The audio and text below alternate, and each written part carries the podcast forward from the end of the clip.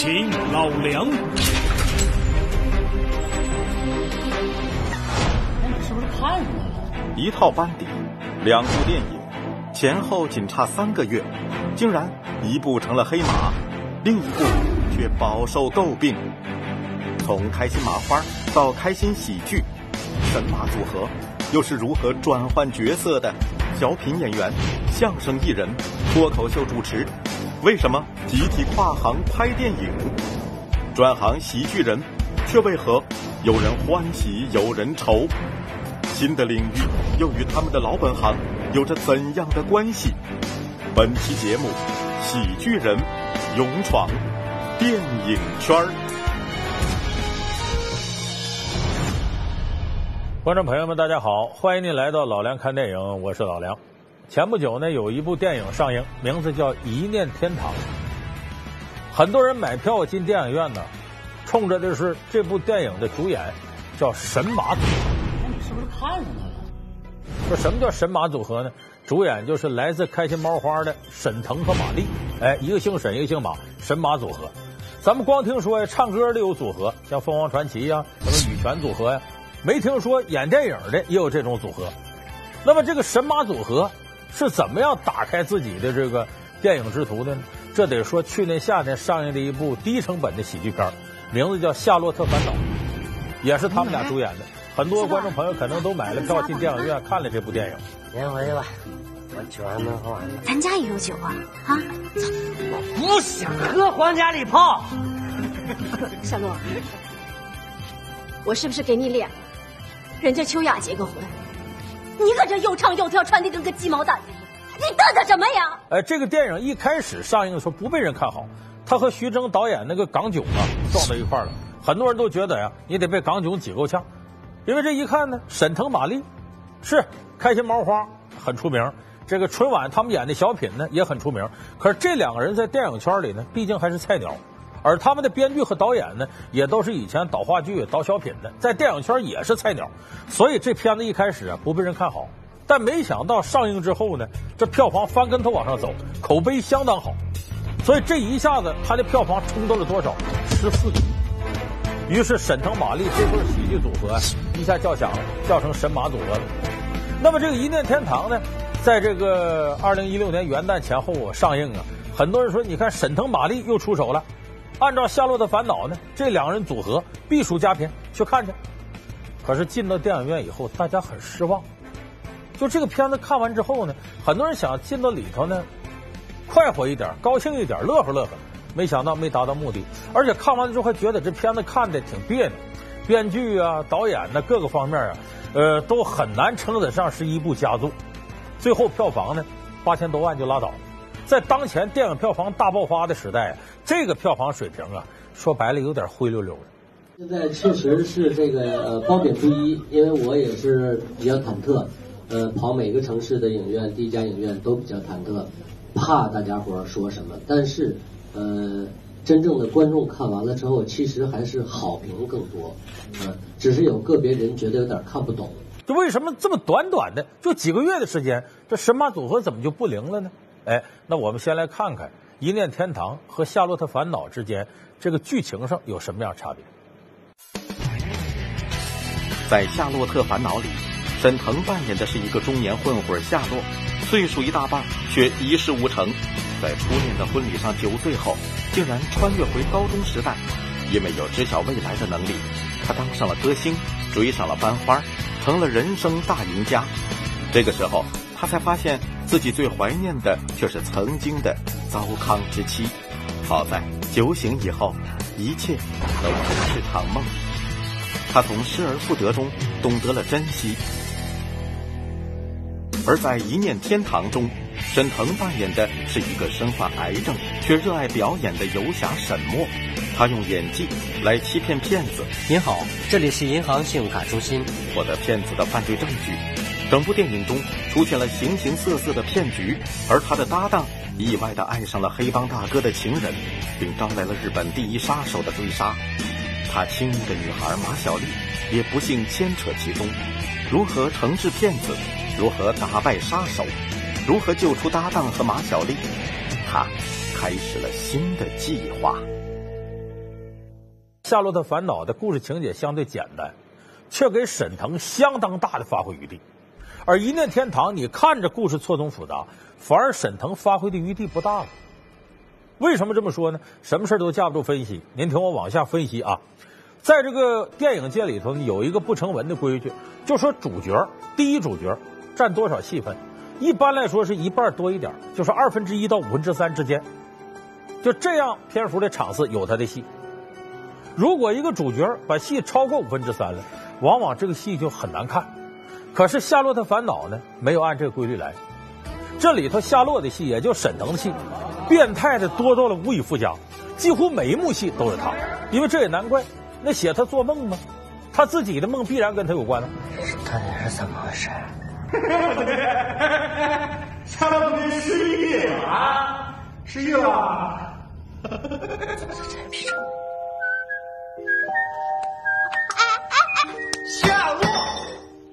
你回座位了吗？把老师话当放屁，你是怎么做到的呀？可是正因为这样看似不合理的设置呢，给了沈腾很大的发挥余地。因为沈腾呢演戏的特点呢，他并不是像我们熟悉的那些演小品的。你比方我们说小沈阳，啊，像这样演小品的，这个小品里头呢，那是他可能这一嗓子模仿刀郎，模仿谁，一下子就能把大家打中。他说个笑话，你很快就乐。沈腾是慢热型的，他必须得在塑造人物的基础上一点点累加，才能把他的演技看出来。因为沈腾本人。在开心麻花团队里都不算是有绝活的。你说沈腾，你玩过绝活吗？你见到过吗？没有。哎，他基本就是靠自己对人物的理解，一点点垒起来。所以我们看春晚上他小品都这特点。你比方说那个呃什么今天的幸福啊，浩建呐，你要是真舍不得走，那等我前夫走了，完了你再回来行不行？那我还回得来吗？不，你今天说话咋净顶风上呢？你就顶风来的呀？谁？完了完了完了完了！这下得现形了，郝建，你快点躲起来！我问心无愧的郝建为什么要躲起来？当初我俩就是因为误会离的，我求求你快点躲起来！我身正不怕影子斜，我。包括服不服啊？呃，这大家很熟悉春晚上沈腾的小品，啥也没看着。哎呀妈呀！你赢了，大妈，我简单的介绍一下我家里的情况啊。小偷到我家都是含着眼泪走的，你明白我意思没？咱们娘俩呢？一起分享几则寓言小故事。这个狼太磨叽了，要服你就服，不服你就走，你给好人腾个地儿。他演这个叫郝建这个人物，他也是通过很多事串成串的累加起来，最后塑造出这么一个有点贱了吧唧的人物，社会青年郝建。那么《夏洛特烦恼》里边呢，他的戏份如此之多，恰恰给沈腾一个海阔凭鱼跃、天高任鸟飞的空间。但有人说他在《一念天堂》里头演那个沈墨也是从头到尾也有他呀，那怎么就就达不到那个效果呢？这可大不一样。《夏洛特烦恼》里边夏洛是不仅每场戏都有他，每场戏他都是所有矛盾的焦点所在。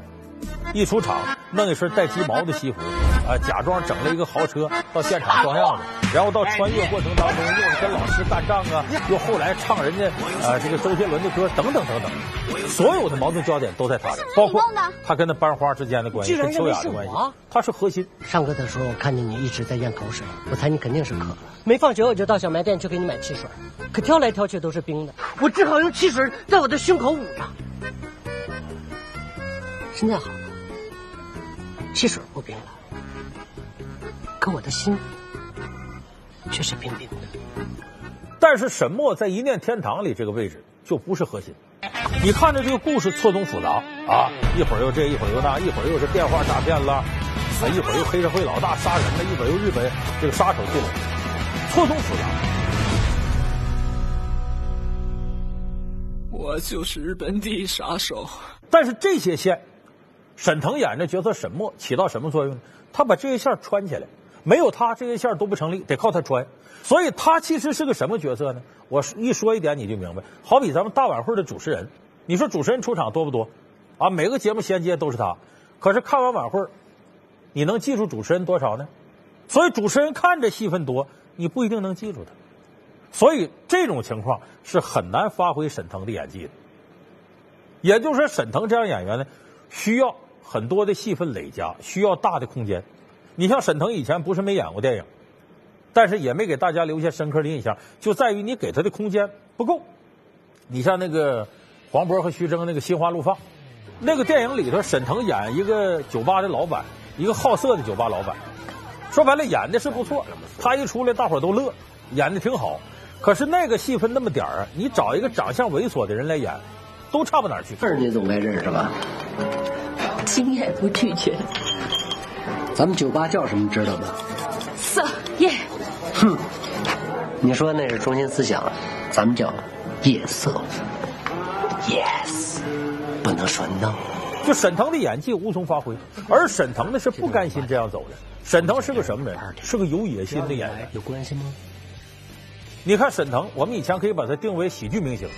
中国现在有很多喜剧明星啊，一看电影市场好，想带着自己的粉丝这个优势杀进电影圈，或者扬名啊，或者转型，或者就为挣钱。但是没有几个能像沈腾这样现在获得这样成绩的。就说沈腾一开始他就不是按照一个小品演员的标准来要求自己，他对自己的要求很高。你最典型的，他在欢乐喜剧人舞台上有那么一个小品叫《热带惊雷》，实际是反战题材的，就在越战当中啊，民兵呃和这个呃美国大兵的冲突，包括法国的战地记者参与其中。这个戏里头呢，戏里戏外呢有不少包袱，这包袱呢都是围绕着这美国大兵啊和越南士兵之间的冲突展开的 知道，不能再走，不能再走了。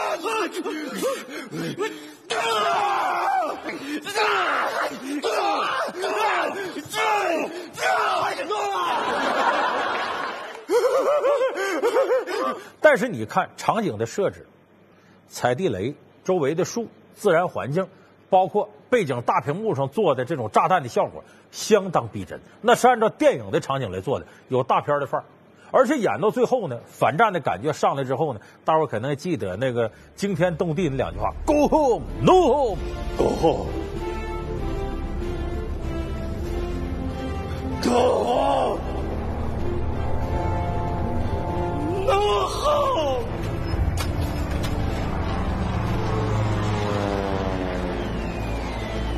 把反战的这种主题一下子烘托出来，很多人现场看掉眼泪了。就是达到了喜剧一个很高的高度，就是带泪的微笑。哎，我含着泪在那笑，我笑的过程当中边笑边哭。就是这一块把沈腾的野心暴露了。就他在这个舞台上，我不仅仅是个小品演员，我不仅仅要逗你乐，我还要塑造深层次人物，一个更宏大的主题。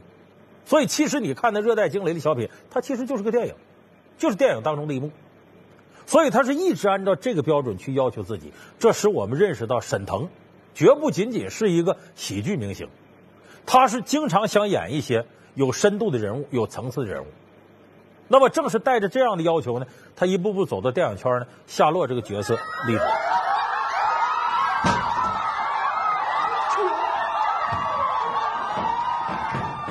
住嘴！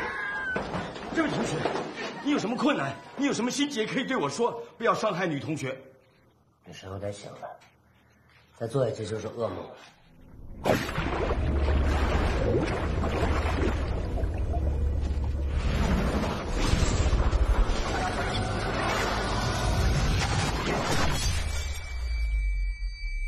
你别看一念天堂呢，现在遭受一点挫折，我估计接下来啊，沈腾只要在选本子上再精雕细刻，他有塑造好一个不起眼小人物这样的能力，他能够把小人物演成一个大角色。这个能力沈腾是有，当然这和他在这个话剧舞台上摸爬滚打这些年是分不开的。所以你看呢，我刚才说了，我们现在有很多喜剧明星啊，想带着自己的粉丝呢杀进电影圈，呃，小品演员呐，相声演员呐，滑稽戏演员呐，等等等等。但是这些人里头，到现在为止，基本还没有谁能达到沈腾《夏洛特烦恼》这个电影的高度。为什么呢？他原来的本行干的越出色。往往在电影圈里头障碍越大，这个有说法叫智见障，哎，就是他原来这个智商啊见识越高，反而接受新事物越难。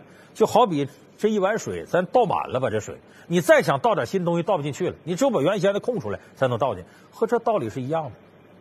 你看我在这里举两个例子，在原来各自领域里成就很大的周立波、郭德纲，你看这两个人带着自己的喜剧粉丝杀到电影界，并不成功。当然，周立波演的角色呢相对比较少，咱们就不用说了，很多人看了都记不住。咱重点说说郭德纲。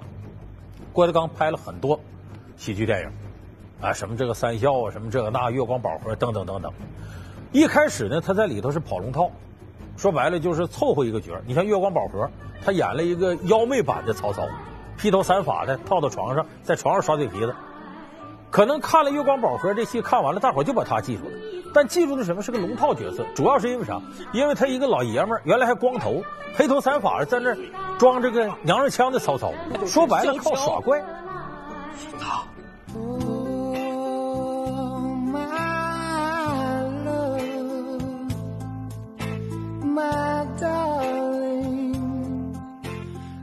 说白了，我们管这种演法呢。不管外插花还是撒狗血，靠这个方式，大家把它记住了。这并不是一个有层次的人物，所以一开始郭德纲跑龙套，你不可能认可说他演电影演的好，相声他说的是真好。可是回过头来呢，他演了很多属于自己的片子，也拍了大量的电视剧，他自己甚至当导演赤膊上阵。但是到现在为止，我不认为郭德纲有任何一部电影和电视剧作品能真真正正让大伙叫好立得住的，他没有这样作品。但好在呢，他的心态很对。郭德纲曾经对记者采访时候说过吗？不管是拍戏，还是说做节目，对我来讲，我下的功夫没有相声大。所以你要说哎呀节目真烂，我承认；哎呀拍的烂片啊，我也承认。啊，因为我下的功夫没下到。我大部分精力还是放在相声上。那电影不是我的本行啊！我说白就到这玩票来了。啊，相声才是我本行。你要说我相声说像拍电影那么烂，那我肯定上火。但是你电影里说我就是来玩的，他也许正是因为抱着这样的心态，他也不愿意为了电影伤筋动骨，说我就是消费一下粉丝，或者说我就为挣点钱，扩大一下我的影响，那无可厚非。可是对于真正的想在电影这行走下去的一些演员，你抱着这样的心态是肯定不行的。你现在看郭德纲的徒弟岳云鹏也挺火，电影里边呃客串了不少，像《煎饼侠》里边也处在一个龙套的位置。就人家用你的，就好比拌凉菜里边呢搁点芥末，嗯，挺提神这一下子。但你永远不可能是主角。少他妈废话！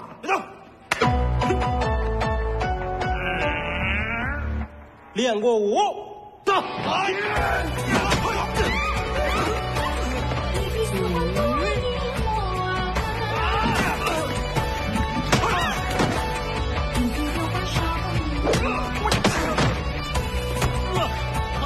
我胖，我真的练过。而有的相声演员进到这行里头是想成为主角的，你像李菁，这都是原来德云社的人。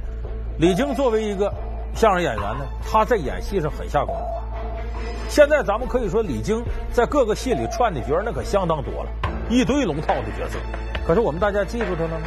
有的也记住了，一看他这张脸，你乐，容易跳戏。有的导演用相声演员呢，就是这脸熟，容易搞笑，给你放到这儿说两句词儿就拉倒，不敢让你多说，你多说就跳戏了。而偏偏相声演员嘴皮子厉害，都希望在台词上能够有所创建，所以这就形成了矛盾。你看李菁演那么多电影都是跑龙套角色，哎，往往呢游离在戏外，几句话就拉倒了。你看有一个惊悚片叫做这个《京城八十一号》，咱看到大海报上面就是李菁。一张脸惨白的啊，带着大红花，就跟那鬼新郎似的。在剧里边也是就那么点儿。我们霍家世代清白，你娶回这么一个人来，那传出去，那不成了笑柄了吗？二哥，现在时代在变，世间人人平等，婚姻自由，老祖宗那套规矩早该扔了。说什么？大哥，别生气，有话慢慢说。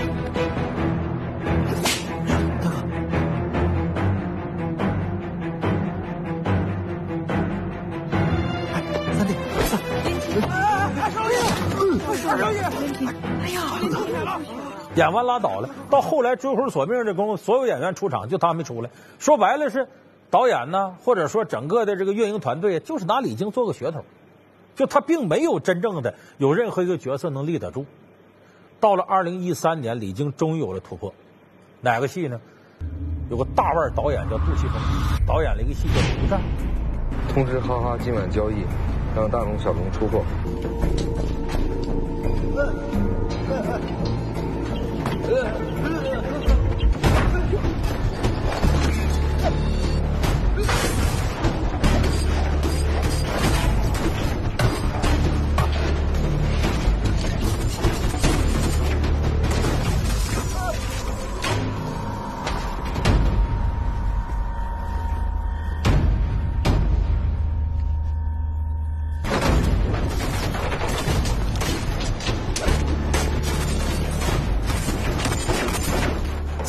不说台词了，李菁反而把他作为演员的潜质发挥出来了。他开始静下心来进人物了，所以这里边他演这个聋哑人，是我看到过所有李菁演的片子里头最好的一部。所以我说，相声演员真要跨到这门里来，首先得把耍嘴皮子这个优势扔掉一半，得首先进人物。这点上，你像他们和沈腾比，就没什么优势。